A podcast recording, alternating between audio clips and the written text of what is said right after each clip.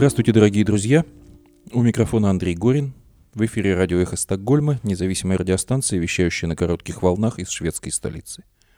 Мы были созданы в середине марта прошлого года по инициативе шведского интернет-провайдера Банхов вскоре после начала российской агрессии против независимой Украины.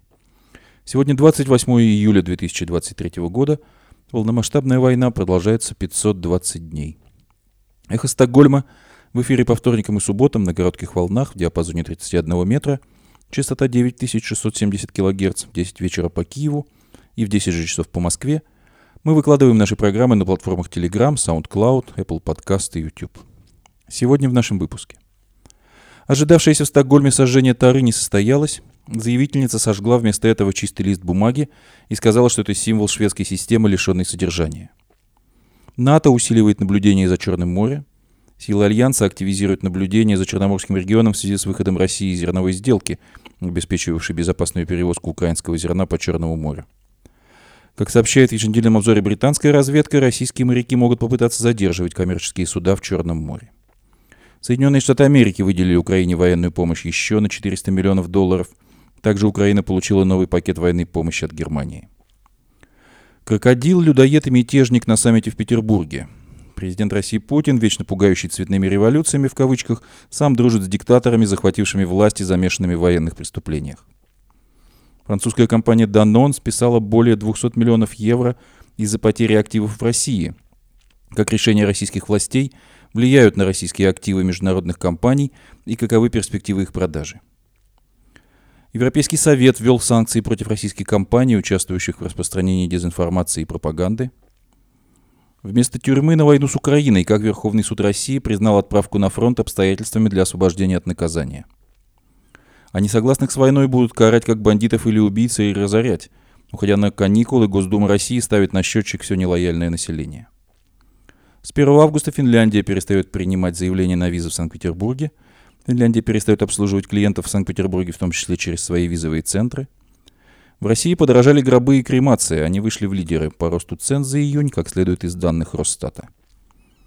Также сегодня мы предложим вашему вниманию стрим Марка Фейгина с политологом Андреем Пиантковским под названием «Нокдаун».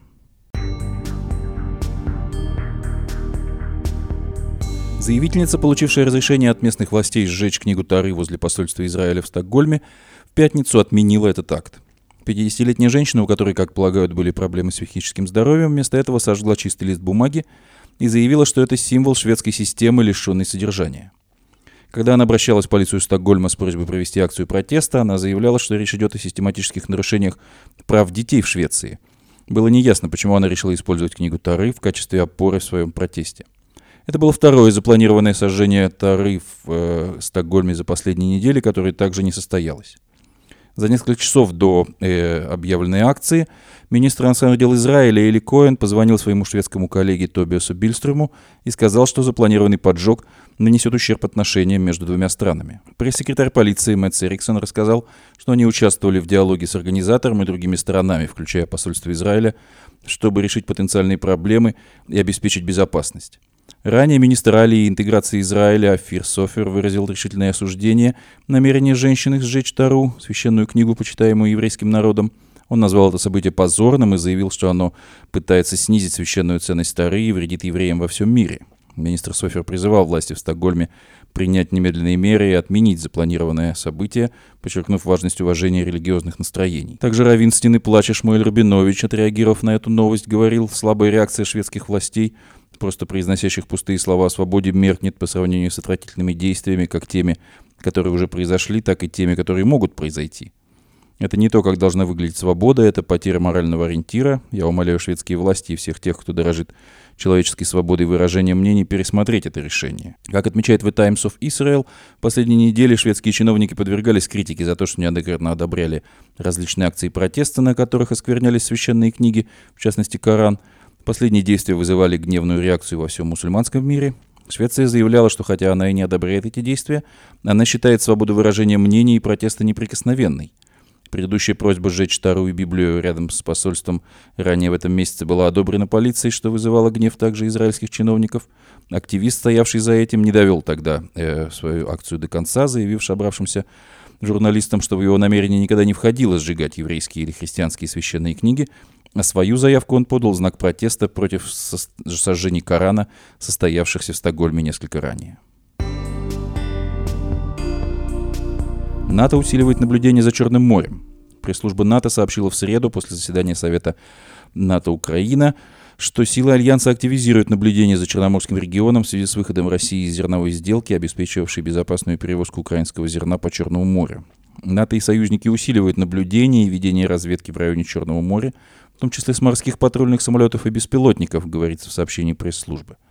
Как подчеркивается в заявлении, создавшаяся ситуация создала новые риски для возможных просчетов и эскалации в регионе и создает серьезные препятствия для свободы мореходства. Ранее украинский Military Media Center, медийный центр, координируемый Министерством обороны Украины, сообщал, что российский флот на Черном море активно отрабатывает блокировку морских районов, обнаружение и уничтожение кораблей. Также продолжает совершенствоваться система обороны Крыма, в Крыма, в частности армянского и перекопского направлений – утверждали в Military Media Center Украины. Россия может попытаться перехватывать коммерческие суда в Черном море, как следует из ежедневной сводки военной разведки Министерства обороны Великобритании. Черноморский флот России перегруппировался после того, как Россия вышла из зерновой сделки. Корвет Сергей Котов был переброшен в южную часть Черного моря, чтобы патрулировать судоходный путь между Босфором и Одессой, констатируют авторы сводки. Есть реальная возможность, что этот корабль войдет в состав оперативной группы по перехвату коммерческих судов, которые с точки зрения России могут направляться в Украину, говорится в публикации британского разведывательного ведомства. Накануне Министерство обороны России утверждало, что Сергей Котов подвергся нападению. Сегодня ночью вооруженными силами Украины осуществлена безуспешная попытка атаковать двумя морскими быстроходными управляемыми безэкипажными катерами патрульный корабль «Сергей Котов» Черноморского флота, выполняющий задачи по контролю судоходства в юго-западной части Черного моря, 370 километрах юго-западнее Севастополя, говорилось в сообщении российского оборонного ведомства. Сергей Котов продолжает выполнение поставленных задач. Соединенные Штаты выделили Украине военную помощь еще на 400 миллионов долларов. Объявленная сегодня помощь в области безопасности составляет 400 миллионов. Она включает дополнительные боеприпасы для ПВО, артиллерийские боеприпасы, бронетехнику, противотанковое вооружение, говорится в пресс-релизе Пентагона. Минобороны США отмечает, что в пакет помощи вошло вооружение, уже имеющееся на американских военных складах, в том числе 32 бронетранспортера «Страйкер», ракеты для комплексов «Патриот» и «Насамс», ракеты для РСЗО «Хаймарс», переносные зенитные комплексы «Стингер», противотанковые ракетные комплексы «Джавелин», артиллерийские снаряды калибра 155 и 105 мм, ракеты для противотанковых комплексов «Тоу», авиационные ракеты «Хидро-70» и около 28 миллионов патронов к стрелковому оружию. По данным Министерства обороны Соединенных Штатов, с начала полномасштабного российского вторжения в Украину Вашингтон уже предоставил Украине военную помощь на 43 миллиарда долларов. Также Украина получила от Германии новый пакет военной помощи. Берлин направил Киеву еще 6 зенитных установок «Гепард» и более 15 тысяч снарядов к ним. Таким образом, количество переданных «Гепардов» достигло 46. Кроме того, в пакет вошли 10 вездеходов «Бандваген», 206, более 2500 дымовых снарядов, 33 разведывательных беспилотника РК-35 «Хайдрон» и «Вектор», а также 13 автомобилей скорой помощи, указывается на сайте германского правительства. Вчера и сегодня в Санкт-Петербурге проходил так называемый саммит Россия-Африка. Телеграм-канал «Можем объяснить» составил сводку того, чем знамениты партнеры российского президента Путина по этому форуму. Крокодил, людоед и мятежник, как Путин, вечно пугающий цветными революциями, сам дружит с диктаторами, захватившими власть после восстаний и причастным к военным преступлениям. Эмерсон Манганава, президент Зимбабве. Он был осужден на 10 лет тюрьмы за подрыв поезда, получил прозвище «Крокодил» по названию своей группировки, а также за жестокость, пришел к власти после переворота. Йовери Мусеевени, президент Уганды, лидер повстанцев, победивших в кровавой гражданской войне, находится у власти уже 37 лет – Одному из его критиков ответил знаменитой фразой «Мы его поймаем и съедим как пирог». Ассими Гоита, так называемый переходный президент Мали, полковник спецназа, пришедший к власти после мятежа 2020 года, на публике появляется в военной форме. Исаиас Афеверки, президент Эритреи, находится у власти 30 лет, в 1997 году отменил в стране выборы президента. В тюрьмах Эритреи находится не менее 10 тысяч политических заключенных, которые подвергаются пыткам. Ибрагим Траоре, временный президент Буркина-Фасо, 35-летний капитан армии, пришел к власти в результате военного переворота в сентябре 2022 года. Свергнуть правительство страны тогда мятежникам помогли наемники пресловутой ЧВК «Вагнер». Французская компания Danone списала более 200 миллионов евро из-за потери активов в России. Как решения российских властей влияют на российские активы международных компаний и каковы перспективы их реализации? Danone Россия была одной из крупнейших производителей молочной продукции в стране. Компания фактически недавно была национализирована, она перешла под управление Росимущества по указу Владимира Путина. После национализации компанию возглавил племянник главы Чечни Рабзана Кадырова Якуб Закриев, заместитель председатель правительства и министр сельского хозяйства Чечни. В отчете французской Данон говорится, что компания остается законным владельцем российских активов, хотя никак не может их контролировать. В результате национализации и образовались потери. Возможно, и косвенные потери. В отчете также упоминается разница в 500 миллионов евро, связанная с изменениями курса рубля. Но в Данон уверяют, что это не повлияет на капитал компании. Она обещает и продолжать изучать ситуацию, а именно то, как решения российских властей влияют на деятельность российских активов и каковы перспективы их продажи. Когда в начале 2022 года западные компании начали сворачивать свою деятельность в России, казалось, что ожидаются небольшие потери. Россия занимала весомую долю в продажах, но не была для большинства международных компаний основным рынком. Некоторые компании, вроде Макдональдс, успели продать свои активы полностью в первые месяцы войны, и потери таких компаний в основном были небольшие – но чем дольше компания оставалась в России, тем больше возникало сложностей с потенциальным уходом. Власти начали требовать скидку в 50% от стоимости активов и обязательное отчисление в бюджет. Фактически те, кто уходил в конце прошлого года или уже в 2023 году, несли куда большие убытки. Некоторые компании, вроде Райфайзенбанка, оказались буквально в ловушке и не могут продать свои российские активы. Financial Times несколько месяцев назад писала, что заявки на продажу российских активов подали около 2000 иностранных компаний – и они все еще ждут одобрения властей. Европейский Совет ввел санкции против российских компаний, участвующих в распространении дезинформации и пропаганды, а именно против семи физических и пяти юридических лиц, ответственных за проведение кампании по искажению информации и распространению пропаганды в поддержку войны России против Украины.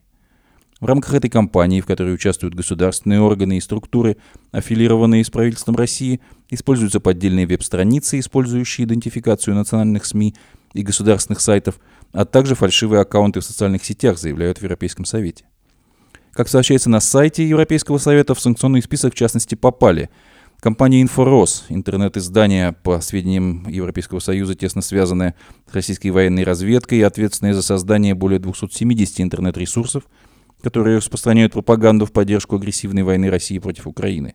Под санкции попали также три учредителя этой компании. Автономная некоммерческая организация «Диалог» – российская организация, созданная Департаментом информации и технологий Москвы и тесно связанная с администрацией российского президента. Институт русского зарубежья, а также Агентство социального проектирования и структура национальной технологии – две российских интернет-компании, как утверждается, участвующие в российской цифровой дезинформационной кампании – Санкции также введены в отношении ряда видных представителей вышеупомянутых организаций. Мы нацелены на тех, кто осуществляет манипуляции с информацией и вмешательство в нее в рамках более широкой гибридной кампании России против ЕС и государств-членов. Этими новыми списками мы посылаем ясный сигнал о том, что мы знаем, как они манипулируют нашим информационным пространством и как они работают. Мы полны решимости предотвращать, сдерживать и эффективно реагировать на эти угрозы с помощью имеющихся у нас новых инструментов – заявил Жозеп Борель, верховный представитель ЕС по иностранным делам и политике безопасности. Вместо тюрьмы на войну с Украиной. Как Верховный суд России признает отправку на фронт условием, обстоятельством для освобождения от наказания. Верховный суд России впервые освободил от наказания осужденного только потому, что он воевал в Украине. Суд признал участие в боевых действиях изменением обстановки, после которой преступник перестает быть общественно опасным. BBC нашло всего два похожих решения в практике российских судов первых инстанций. Решение Верховного суда России может сделать эту практику массовой. Изменить приговор участнику так называемой специальной военной операции Верховный суд решил 28 июня, но решение было опубликовано несколько позже. Первым на него обратило внимание издание «Адвокатская улица». До 24 июня в России действовал закон, по которому командование обязано уволить из армии контрактника или мобилизованного, если вступившим в силу приговором ему назначено наказание в виде лишения свободы. И такой приговор вступил в силу год назад в отношении еврейтера Владислава Устинова. Его тогда осудили в Хабаровске к двум годам колонии поселения за ДТП, повлекшее смерть двух человек. Устинов, исходя из материалов дела, до вступления приговора в силу находился не под стражей, а являлся в суд самостоятельно. Присутствовал он и на заседании апелляционного суда, после чего должен был самостоятельно отправиться в колонию поселения, это наиболее мягкий режим решения свободы, но вместо этого он убыл для исполнения обязанностей военной службы не по месту дислокации военной части, то есть с Дальнего Востока на войну в Украине, так называемое СВО, как что констатирует в своем решении Верховный суд России.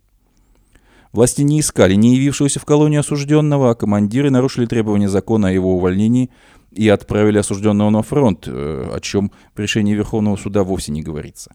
Но отмечено, что именно представитель прокуратуры, которая должна надзирать за соблюдением законодательства, предложил применить к этому случаю статью 80.1 Уголовного кодекса России «Освобождение от наказания в связи с изменением обстановки». Тем самым Верховный суд указал, что Устинов на основании этой статьи перестал быть общественно опасным и подлежит освобождению от наказания. В Уголовном кодексе России действительно есть статья 80.1, по которой суд может освободить от наказания человека, как в ней значится впервые совершившего преступление небольшой или средней тяжести, если установить, что в связи с изменением обстановки виновный или совершенное им преступление перестали быть общественно опасным. Освобождать по такой схеме можно осужденных по делам о преступлениях, за которые предусмотрено до 5 лет лишения свободы, а если они были совершены по неосторожности, то и до 10 лет. Ефрейтору Устинову за ДТП со смертельным исходом двух человек грозило до 7 лет лишения свободы. В комментариях к Уголовному кодексу говорится, что в случае признания обстановки изменившейся с момента совершения преступления, государство вместо назначения наказания выражает виновному лишь порицание. При этом изменение обстановки может быть объективным, например, отмена чрезвычайного или военного положения, снятие грифа секретности с документа и так далее. То есть суд может признать, что совершенное преступление уже не вредит общественным отношениям, или субъективным изменением, то есть связанным с переменами жизни и социальных характеристик виновного, существенно снижающих их общественную опасность. К таким изменениям суды, в частности, могут относить призыв в армию или изменение места жительства. В данном случае Верховный суд России указал, что Устинов выполняет боевые задачи в зоне так называемого СВО и характеризуется командованием как военнослужащий, проявляющий мужество, отвагу и высокий уровень профессиональной подготовки. Непосредственно не написано, признал ли суд, что сама война является изменением обстановки, или что участие в ней автоматически снижает опасность человека, совершившего преступление. В решении не уточняется. В банке судебной практики «Гарант» находится еще семь похожих дел. Суды разных регионов России уже рассматривали вопросы о возможности освобождения участников войны в связи с изменением обстановки и в основном отказывали в таком освобождении. Теперь эта практика, скорее всего, изменится. С 24 июня закон позволяет условно освобождать от уголовной ответственности для отправки на войну даже заключенных из колоний и следственных изоляторов и приостанавливать расследование преступлений легкой и средней тяжести – в отношении действующих военнослужащих и тех, кто только хочет уехать на войну. Но полное освобождение от ответственности и снятие судимости по этому закону э, может быть только пол- после получения награды или увольнения по ранению, а в целом после окончания войны. Статья же Уголовного кодекса об изменении обстановки позволяет освободить участника войны от наказания в любой момент. В двух случаях суды уже занимали позицию, аналогичную позиции Верховного суда. Можно ожидать, что сейчас она станет массовой. А несогласных с войной будут карать как бандитов или убийц и разорять.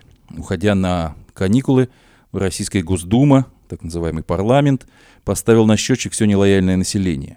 Финал весенней сессии оказался богат на репрессивные инициативы. Все, что касается несогласия с войной, отказом в ней участвовать или ее осуждением, теперь считается преступлениями, сравнимыми по тяжести с насильственными.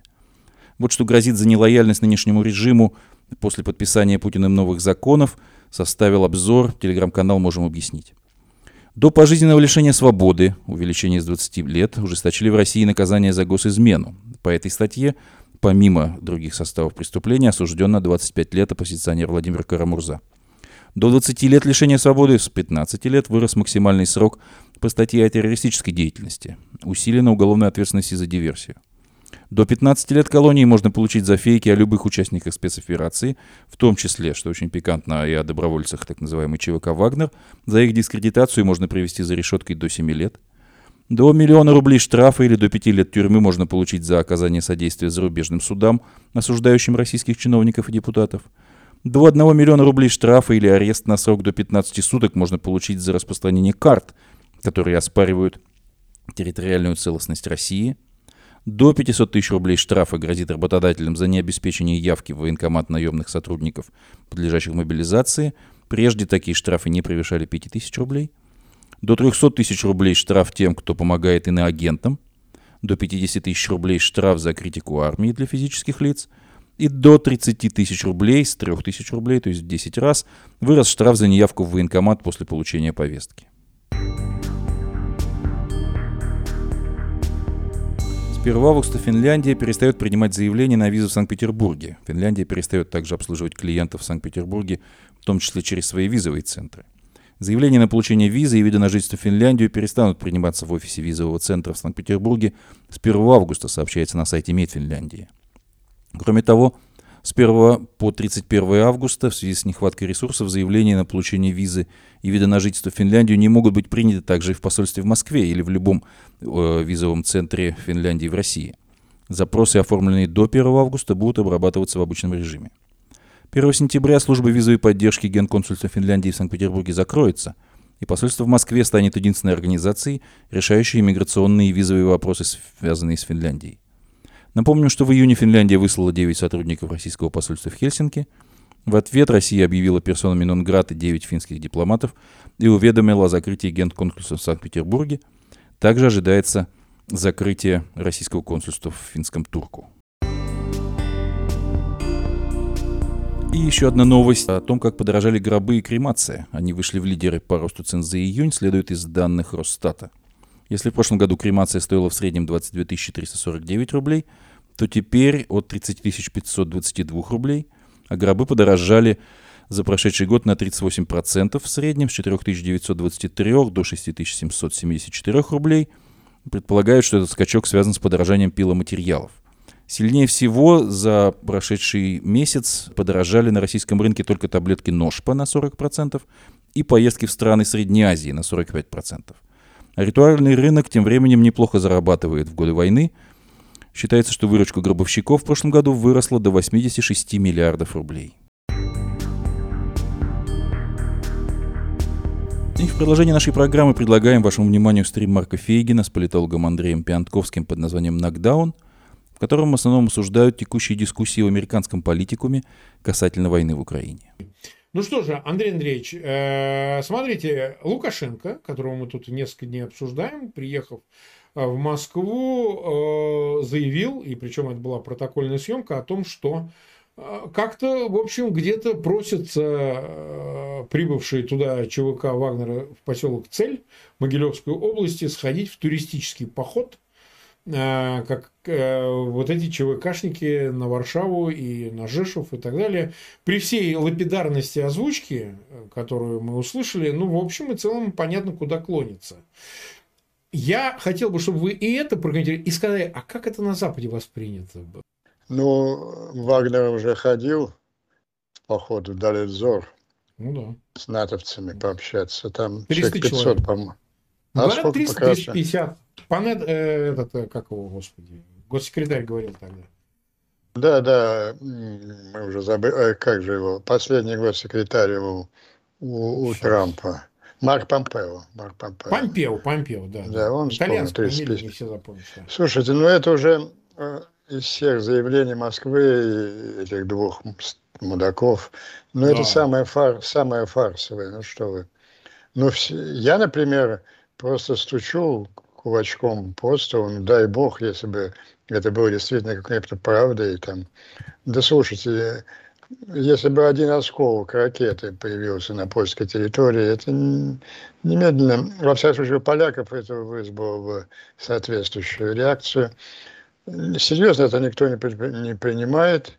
Э, ну, это показывает вообще деградацию угроз путинской. Но он же любил ядерной еудой помахать. Да. Но сейчас в этот уже никто не верит абсолютно. Вот у нас тема обозначена о том, что произошло э, внутри Кремля 24 июня. Тут разные версии есть по этому поводу. Вы знаете мою точку зрения. Но э, все сходятся в одном – независимо от версии. Безусловно, это э, значительное ослабление позиции Путина. И для этого не надо собирать какую-то даже специальную информацию, но просто по, по факту это в любой мафиозной структуре, а именно такой структурой является российская власть, вызов э, одного из членов мафии Пахану или крестному отцу, который остался э, безнаказанным, а вызов Пригожина просто демонстративно безнаказан, он ослабляет власть, власть диктата, это бесконечно, безусловно. Между прочим, вот вы спросили о реакции Запада. Вчера, по-моему, только закончилось очень важное мероприятие ежегодное, самая престижная такая конференция по вопросам безопасности, Аспенская конференция. И обычно да. на ней не в официальном качестве, а как эксперты, так без галстуков участвуют э, такие, если э, все ведущие члены правительства, ну, в, данном, в нашем случае были и Бернс, и Селиван, и Блинкин. Я немножко потом будет время расскажу об их выступлениях. Так слушайте, основной темой, основной темой этой конференции было ослабление власти Путина. Причем ораторы все высказывались ну, просто в издевательском ключе. Вот, например, Бернс. Это же очень интересно. Это первое его публичное появление после Э, ну, невероятно, я даже слово скандально не понимаю, невероятно, до сих пор вот перед, перед э, нашим эфиром я снова ее пробежал так э, и, и снова не поверил своим глазам. Но это статья в Ньюсвике, которая не в разоблачительном плане, это не какой-то там-то Херш, там Сноуден или как там еще не разоблачители профессиональные леваки. Это э, очень такая, я бы сказал, э, заказная, скорее, статья ЦРУ. Она говорит, как замечательный директор ЦРУ заключил 3 ноября 2021 года э, в своих переговорах с Нарышкиным, а потом это было подтверждено телефонным разговором с Путиным, который находился в то время в Сочи, ну, некое соглашение, э, молчаливое, как почти, нигде на бумаге его нету, но переговоры были highly successful, и и партнеры прекрасно поняли друг друга. А о чем надо говорить? Там написано, что Бернс э, значит, договорился гарантировать, что украинцы не наносили ударов по территории Российской Федерации. Ответные. Я вот, кстати, хочу понять, а что взамен-то было предложено? А взамен же э, полицейская операция? Что взамен ни хера не было предложено. Ни хера, ни хера. И у меня, вы же, кто не читал, почитайте мою статью. Там набор бессмысленных английских слов, э, которые в переводе на русский язык еще более бессмысленно. Ну, единственное, что там, значит, подчеркивает, это лимит, это сот, что это будет такое маленькое наступление, и это скорее не война, а специальная операция по безопасности. Слушайте, вот этот термин э, э, СВУ, он, оказывается, был рожден 3 ноября в беседах с Берсом. Но, но, но самое это страшное – эти Бёрдс, о чем они договаривались? Еще до войны это было три месяца. То есть Бёрдс, да, за этой договоренностью, ну, не просто принял к сведению, что э, вот война, потом а, он еще блистал своей информированностью, помните, за неделю да, да. до войны, вот, вот, вот, будет в так он в ноябре это все знал. Да, конечно, они ему сами все и рассказали. Но... Они все рассказали и договорились за, ну, я не знаю, это в мировой истории и вот я до сих пор поражен этой статьей, поражен отсутствием реакции на нее. Ну, для э, байденской администрации, демократов, любая реакция проигрышна. И, ну, почему молчат молчат республиканцы, это же Я же предлагаю, похоже, у меня такое впечатление, что я единственный гражданин Соединенных Штатов, который открыто обсуждает вот этот скандал. Все остальные, как бы, я вот как гражданин потребовал, от, э, у меня же есть представители в Конгрессе, там это все, все это очень серьезно, у меня есть округ, там есть у меня э, член палаты представителей, сенатор, но я же публично обратился, что нужно эти задать вопросы в Конгрессе наслушаны. Есть ли такое соглашение или нет, которое молчаливое, на которое прекрасно поняли. Если оно есть, то почему о нем ничего не было известно ни американскому народу, ни американскому конгрессу? И если его нет, то на каком основании? А дальше в статье описывается, как бедный Берс 500 дней гоняется то в Москву, то в Киев, чтобы выполнить это соглашение, но ему все время мешают, саботируют, написано, саботер, саботируют его украинцы, которые не хотят подчиняться этому соглашению, наносят какие-то удары, то по Крымскому мосту, то по Северному потоку, там это тоже наблюдается. И вот героический Бернс, который спасает человечество от Третьей мировой войны, ну, ну вот мы Бернс это увидели первый раз. Произошло, значит, два события с Бернсом связаны. Во-первых, я не знаю, заметили ли наши зрители, Бернс э, был введен в состав американского кабинета. Ну, это вообще забавная вещь такая. По протоколу директор ЦРУ не является членом вот кабинета, э, правительства, которое возглавляет Байден. Там в Америке же 17 спецслужб, одна из них как бы интегрирующая, там женщина, кажется, господа Хайнес, руководитель, вот она член кабинета. Ну вот введение Бернса, оно ничего не означает формально, но оно как бы знаком доверия. Вот это, может быть, первая реакция на этот скандал, который не стал скандалом. Э, введением Бернса в кабинет Байден демонстрирует свое доверие к нему. И, и, кстати, вот в этой такой коммюнике по введению там было подчеркнуто, что ЦРУ в целом и Берс лично играет большую роль в дипломатии вот во время Украино-русской войны, поэтому мы его вводим в кабинет, чтобы он мог принимать участие в самых так узких заседаниях.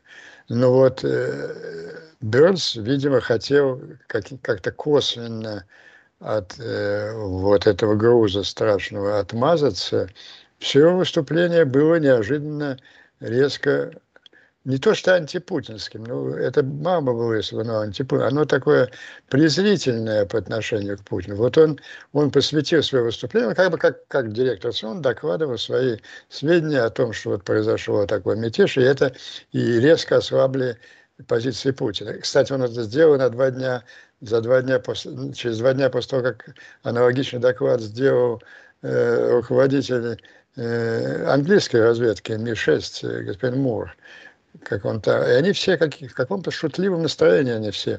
Вот э, Мур так описывает события. Утром, э, утром этот самый Пригожин был объявлен изменником и предателем. Вечером он был прощен, а на следующий день при, приглашен на чай к президенту. Что это такое? Вот. А Бернс шутил так. Ну, мало того, что 22 22 июня Путин оказался голым королем, но вот хуже то, что он целый месяц не может одеться.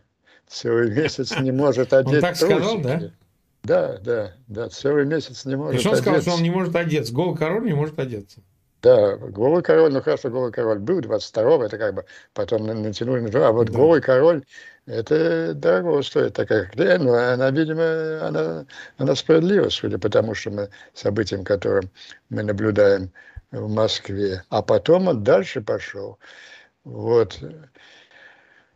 Он, собственно, вот у меня такое впечатление, что литературное творчество Пригожина, он же масса видео перед мятежом да. запустил текстов, писал телеграм-каналов, внимательно изучали только три человека. Пьянковский, Бернс и Гиркин.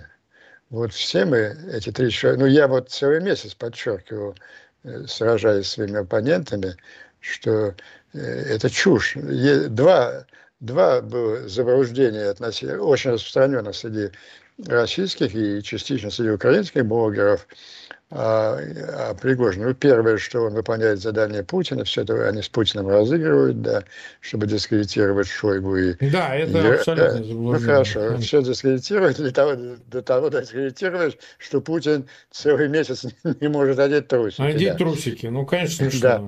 Запомню, это великолепно. Вот я единственное, что я добавил, к формуле Бернса, пусть она будет формула Бернса Пьянковского про трусики. Он сказал, что не мог, король не может одеться, но я предлагаю такой... Э, второй Хорошо. месяц ходит без трусиков. Да. В такой форме мы будем цитировать Бернса. Вот, так вот сейчас сомнение, что это страшный фашист, который вот э, э, лидер партии войны, который недоволен теми слабыми методами, которые путь. Да ничего подобного. Во-первых, Э, первое, Пригожин это, это исполнитель, это не, не двигатель, не двиг, всей этой компании, он исполнитель, он фронтмен, он голос вот тех людей, которых я называю, да, партией почетной капитуляции, противоставляя их Путину и его ближайшему окружению, хотя это уже тоже вопрос, кто там в этом ближайшем окружении, в какой партии. Это, Путин – это партия почетной ничьи. Вот этого он отчаянно добивается. Шантажом, уговорами, присылает бесконечных посредников в Киев, начиная с визита Драги Макрона Шольца, которых посылали по адресу русского корабля. Потом были всякие Линдухей, Папы Римские. Э, ну, Папа не доехал, но активно работал. Всякие маски, гейтсы, африканские вожди государств. Все одно, прекратить огонь, отдать, оставить за Путиным значительную часть категории, это и украинские территорию, он сможет это продать своему народишку и окружению как э, почти победу, но, во всяком случае, почетную ничью и удержаться у власти. Есть и группа гораздо более серьезных людей на сегодня, уже чем Путин, которые понимают, что война проиграна фундаментально, что Украина не пойдет на эту почетную ничью. И Запад, хотя на Западе есть фракция, которая на ту же цель работает, не сможет Украина этого заставить, и нужно думать о более серьезных вещах, о сохранении своей власти и громадной собственности, проигравшей войну стране. Вот э, на эту группу я работал Пригожин. И вот я говорю о текстах, которые читали Пьянковский, Бернс и, и, и несчастный Гиркин. Вот Гиркин честный, честный такой стопроцентный русский фашист. Вот он, да. он, раз, он разоблачил все это. Ну, какие тексты? Ну, очень интересно, ведь это была замечательная психологическая операция подготовки Э, вот этого Z-быдла российского э, к поражению в войне. Ведь э, этим людям надо остаться у власти. Ну, с большинством населения большой проблемы нету. Большинство населения, ну вот я повторю свою рабочую схему. Э, российской социологии, она во многом подтверждается закрытыми опросами всего. 15-20% это, это Z-быдло, такие убежденные россии, русские фашисты, уничтожать Украину, да, а потом там до Варшавы, до Жехова, взрывать британские острова и так далее. 10-15%, я надеюсь, это так. Это убежденные противники войны. А вот основная масса, такая 70-80%, это такая, в общем, это скорее путинский электорат. Они бы с удовольствием, с удовольствием смотрели бы по телевизору парад на Крещатике, парад победы российских войск. Но умирать, становиться путинским мясом, они не имеют никакого желания. И вот первый декрет этой новой власти был, конечно, отказ, отмена путинского указа о мобилизации, угроза которой становится все более явной сейчас. И они бы это достаточно было, чтобы сделать их сторонниками ее до конца. А вот надо как-то подготовить к этому вот эти 10-15%. Этим и занимался Пригожин, для которого, который для них был героем. Вы смотрите, какими этапами он шел. Сначала первый этап, который все принимали на 100% все общество. Э, все просрали Э, эти самые, как же, Шойгу, Герасимов, это бездарные э, так называемые полководцы, это воры, они ограбили армию, не подготовили, все просрали. Их нужно немедленно снимать и э, там вешать на лобном месте на, на Красной площади. Следующий этап уже более серьезный. Не мы не мы придумали эту спецоперацию. Правильно, не он придумал, ее Бернс с Нарышкиным и Путиным придумали. Третьего они Пригожин. Не мы придумали эту операцию, э, не мы развязали эту безмозглую педорастическую войну. Э, когда солдаты поймут, кто бросил их в это они разорвут жопы этим мерзавцам. И, наконец, последний уже завершающий этап за день до своего выступления мятежа, он выступал ну, примерно как представитель Украины в Совете Безопасности.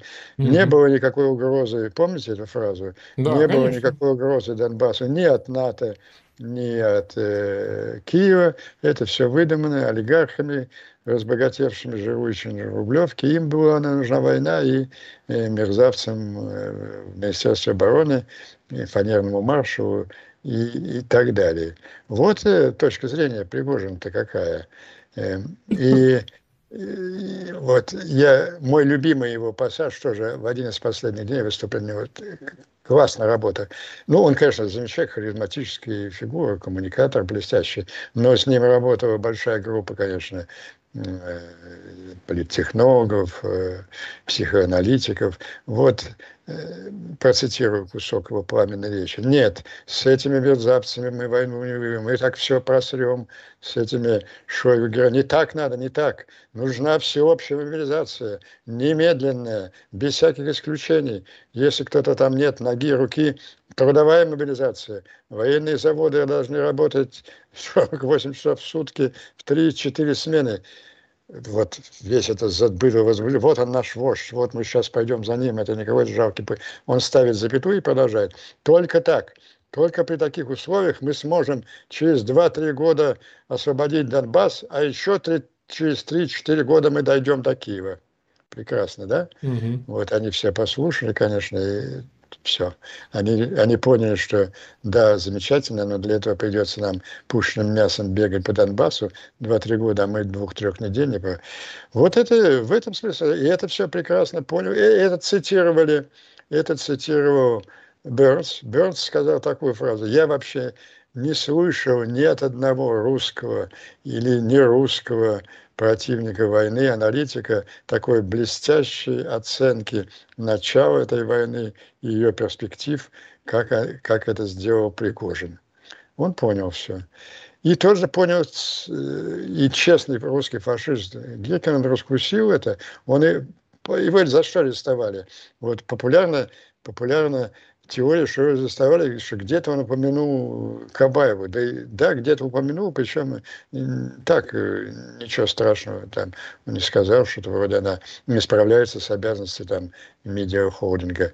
Э, да нет, его э, он произнес как раз за два дня до своего ареста, ареста лекцию, в которой тем же словами Пьянковского и Берса рассказал, что цель всей этой партии почетной капитуляции, орудием которой мы проводим, именно капитуляция, немедленная капитуляция. Ну вот э, его и засадили. Э, его арестовали даже партия почетной капитуляции ему и не простила. У них есть достаточно, достаточно ресурсов в любых структурах, там, арестовать кого угодно. Это же у нас вот такая теория, что вот арестовывает только Путин, он сидит в Кремле. Да давно уже этот ресурс ареста, содержания под стражей, пыток, он уже монополия на это насилие давно на уже стерена. Ну, тем более, я вот подводя итог оценкам Гиркина, Бернса, Мура, Пьянковского, скажу так, 20, утром 20, с утра 22 июня в России существует хорошо известная в ее истории система, политическая система двоевластия. Один, два центра власти. Один центр власти Путин, он обладает определенной властью, он вот еще может Польшу угрожать, там, э, бомбить, давать приказы бомбить южные порты, и, и, кстати, держать в узилище его же люди держат Суровикина. А вот, а вот Гиркина, который... Гиркин-то как раз стопроцентный сторонник Путина. Он с самого начала увидел э, пружину этого пригожинского мятежа на Каванова. А Гиркина арестовали и посадили. Вот у человека была возможность э, пожизненного заключения в великолепной камере в Гаавском, где-то в Гааге. Он выбрал тоже пожизненное, но гораздо более короткое. Гораздо, я уверен, из тюрьмы никогда не выйдет, там он и сдохнет. Ну, это, конечно, он заслужил это. Но вот так для оценки вот этого двоевластия. Так возвращаясь к американцам, они поняли это.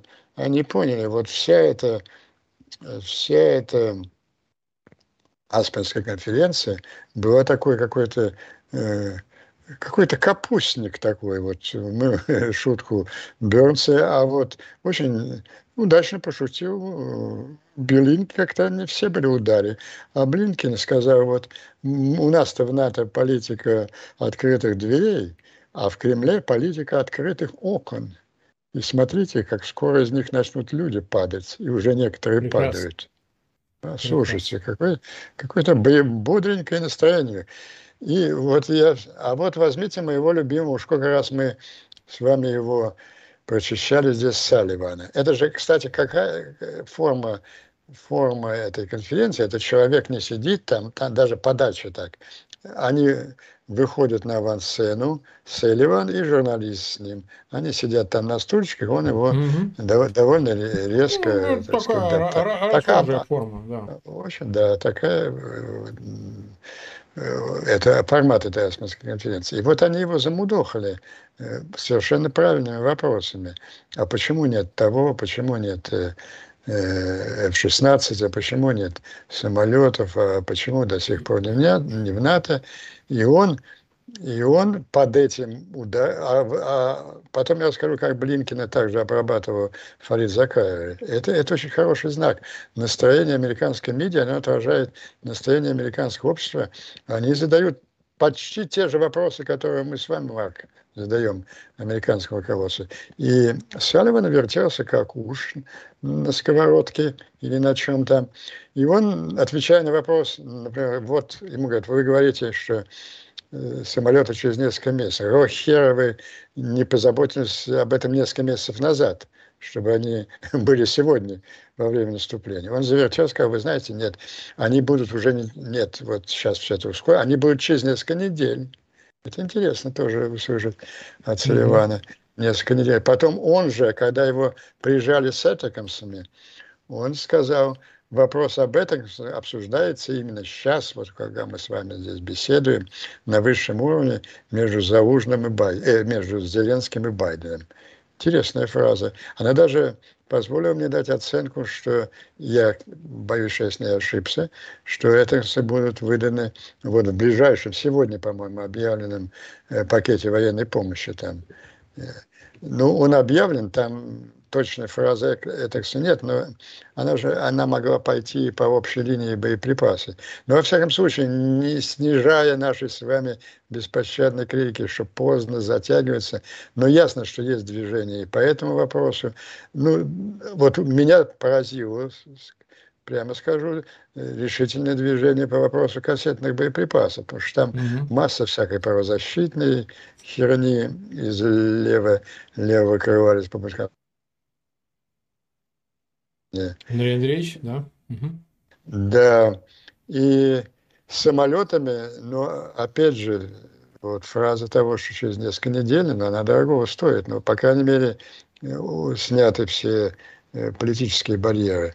Ну, в общем, э, что я хочу... У меня противоречивые чувства. Во-первых, эта Аспенская конференция показала, ну, что ну, немножечко осмелели американцы, поняли, что... Да я скажу, что вот что значит смелели? Вот эта партия не поражения Украины, она потеряла два своих основных концептуальных аргумента, которыми они, они пользовались э, все 600 дней войны, 500. Первый, не будем прово- провоцировать Путина, он страшный человек, черт его знает, может еще ядерную бомбу исправить. Все, это уже никто не смеет произносить вслух. Мне масса людей говорила, и, и многие писали это в медиа, что человек, который не может отдать приказ убить Пригожина, который его, в общем, унизил и снял с него трусики, именно потому что этот приказ не будет выполнен, не может отдать приказ о ядерном ударе. Это совершенно mm-hmm. справедливое. И, ну, я и раньше говорил, что у него нет кнопки, это очень сложно и маловероятно. Но вообще диктатор, если может, он может отдать такое в другой атмосфере, беспрекословного повиновения себе, ни малейших сомнений в его мудрости. Ну, человек без трусиков, бегающий месяц, обнимаясь дагестанскими девочками, он э, этого не может. Не может, конечно. И рухнул второй. А второй рубеж их был Почему мы за не, почему мы против сокрушительной бесспорной победы? А потому что это дестабилизирует политическую ситуацию в России, Путин потеряет власть, и там будут какие-то неуправляемые процессы, может быть, придут еще какие-то ужасные люди и так далее. Так мы видим, что Путин теряет власть без всяких ваших опасений. Это, это тот же комплекс, что старика от, отца Буша, когда он уговаривал Верховный Совет Украины, не надо э, выходить из Советского Союза, оставайтесь. Это процесс распада российской политической системы, возможного распада России. Это неуправляемая есть внутренняя динамика этого процесса, и чтобы там, и это глупейшая э, логика, что давайте, чтобы это остановить, не будем давать достаточно оружия украинцам, пусть их убивают. Рухнут эти аргументы, их невозможно произносить. Это изменение позитивное, но пока, пока да, я перечислил те сдвиги в поставках оружия, но до, до сегодняшнего дня мы все-таки вот не услышали, что Атакс находится, находится в Украине. И если поверить даже добрым словам Соливана, самолеты будут через несколько недель. Но будут. Когда Украина одержит вот эту всесокрушающую победу, ну, собственно, будут выполнены все условия Большой Восьмерки. Там четыре условия полный вывод оккупационных войск, э, восстановление Украины за счет репараций, наказания военных преступников э, и э, гарантии безопасности, ну, то есть вступление Украины будет великой державой, ну, крупнейшей европейской державой, самой сильной в Европе армией, членом НАТО. И это будет совсем другое НАТО. Америка потеряет, по крайней мере, во всяком случае, моральное лидерство в этом новом союзе победонос, держава, которая будет возглавлять в Европе, во всяком случае, держава победительница Украины. Вот у меня такое ощущение, что такая мысль, она посещает где-то на уровне, может, подсознания некоторых представителей американского политического класса. Ну, вот две таких моих гипотезы, потому что других рациональных у меня нету для вас угу. гипотез. Почему сейчас нельзя прислать все оружие, чтобы добить гадину, угрожающую всему миру немедленно, и заодно закрыть проблему Китая? Ведь от степени унижения Путина, от степени э, масштабности украинской победы будет зависеть впрямую и полностью готовность Китая когда-либо решиться на тайваньскую. Ну, это очевидные геополитические факты. Я бы хотел завершить эфир, чтобы мы обсудили ситуацию, которая в Черноморском бассейне развивается. Она примыкает, естественно, к Да, да, это иллюстрация. Темам. Это иллюстрация. Зерновой сделки. Иллюстрация, но там есть и новые, новые акторы. То есть, ну, точнее, те акторы старые, но которые нам тоже интересны, в частности, Турция, в частности, собственно говоря, страны, а, которых касается участь зерновой сделки, в том числе и Китай. Кстати, сняли э, после месячного отсутствия министра иностранных дел Цианганя. Якобы, как утверждает Блумберг, обвинили в том, что у него была любовница агентом британской разведки. Ну, не знаю, правда, неправда. Но явно он был очень прогрессивный тип. Я вот, кстати, следил за его заявлением Цианганя, и я хочу сказать, что это был такой прозападный персонаж, хотя, говорит, э, абсолютно близкий Си Цзиньпин, но вот его больше нет. А, но все-таки возвращаясь к зерновой сделке, смотрите, как ситуация складывается там после подрыва Крымского моста буквально неделю назад, вот э, такое резкое э, и без того уже анонсированный выход из сделки Москвы и реакция такая на уровне, а вот мы за это сделаем еще хуже, чем могли бы. Да? Вот, вот вообще вот у нас пять условий Путин назвал, в числе которых, ну, понятно, Россельхозбанк, возвращение Свифта, понятно, что аммиак проводят через но и снятие введенных ограничений. И не расшифровывать, что за ограничения, какие ограничения, э, ну и так далее. Там есть еще несколько менее существенных. Вот как вам видится, будет развиваться ситуация там, и, и как она должна рассматриваться в контексте вышеизложенного, и контрнаступления, и вот этого вибрирования американского политикума на предмет переговоры, не переговоры, или наоборот, так сказать, продолжение войны, значит, у интенсификации поставок военных. Вот как это рассматривать? Ну, американское вибрирование мы уже достаточно подробно разобрали. Я думаю, что Украина дала очень жесткий и четкий ответ на эту тему. Он будет дан завтра, я думаю, и завтра. он будет поддержан На Совете Украины НАТО. Да, да, да. Ведь как, как, как корабль назвать, так он поплывет. Вот как ну, первое заседание пройдет, оно и определит значение этого а совета. они могут там решить какой-то резко, в резком виде там, сопровождать военные конвои, или это не их уровень? Глав правительств? Простите, Например? это... Конечно. Так вот, я поделюсь своим ощущением не, вот, не первый раз уже на, за эти дни. Но, конечно, знаете, я схватил себя на каком впечатлении. Мы сегодня с вами, и в вашей реплике да. сейчас прозвучало, мы больше надеемся на Эрдогана, чем на лидера свободного мира Байдена. Ну, Это вообще не, не комплимент э, бастиону свободы. Да, мы, э, потому что лидер свободного мира вышел, поторопился, я не помню, кто-то, на каком уровне было сделано, ну, было сделано заявление американцев, что мы не будем сопровождать сюда Эрдогана. Я не, я не... Было, было сделано, было сделано. Я, я вовсе не уверен, что Эрдоган завтра заявит, что, собственно, Турция это Черное море, Мутное море Турции, он не позволит никаким террористам э, ну, да. мешать, ну. вмешиваться в его тор, Ну, это было бы логично, тогда непонятно, да, зачем тогда все. Э, может, вот он может, а, а Байден уже пас, как бы сказал. Это тоже грустненько, конечно. Угу. Ну, будем следить. И последний тогда вопрос в контексте всего вышеизложенного. Там же ведь некоторые представители республиканского большинства кидали упреки Байдену. И это надо воспринимать в контексте ноябрьских выборов следующего года, о том, что вы либо поддерживаете, либо уже заканчиваете с этим всем. Поддерживаете, в смысле, поставляете вооружение.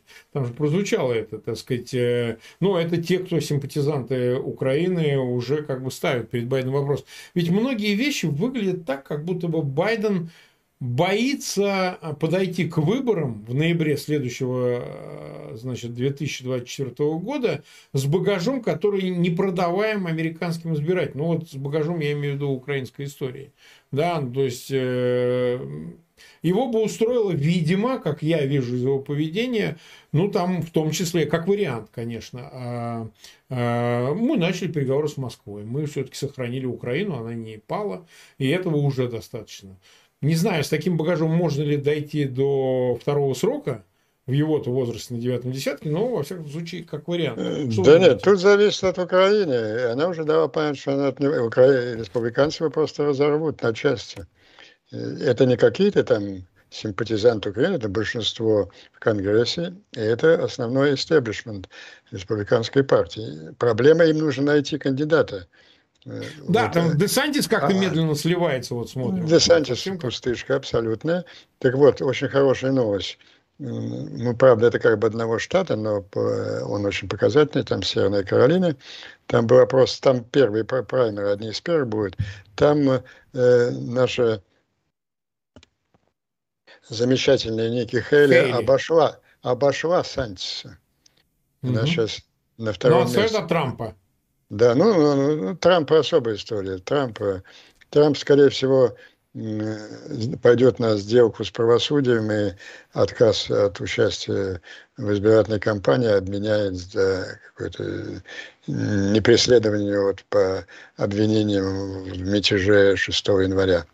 Вот mm-hmm. в любом случае э, администрация, республиканский истеблишмент сделает все, чтобы не допустить его до конвенции. Вот эта идея, идея э, такой успех э, Ники Хейли очень впечатляющий. Мое же предложение, я им все время предлагаю объединить этот тикет Хейли Пенс. Ну, mm-hmm. Пенс президент, Хейли Виц или наоборот. Это два, оба они очень твердые последовательный сторонник Украины. В общем, у республиканцев ну, прямая дорога не только в Белый дом, но и в большинство Конгресса. Крепкий республиканский кандидат по украинской позиции, бичующий Байдена за его трусость, за его непоследовательность поддержки Украины, это, это возвращение республиканцев к власти и, и в Белом доме, и в Конгрессе. Ясно. Я думаю, что они этот шанс не упустят. Вы слушали стрим Марка Фейгина с политологом Андреем Пиантковским. Наша сегодняшняя программа подошла к концу. Напомню, что «Эхо Стокгольма» в эфире по вторникам и субботам на коротких волнах в диапазоне 31 метра, частота 9670 кГц, 10 вечера по Киеву, в 10 же часов по Москве. Мы выкладываем наши программы на платформах Telegram, SoundCloud, Apple Podcast и YouTube. Всего вам доброго, до новых встреч в эфире. С вами был Андрей Горин. До свидания.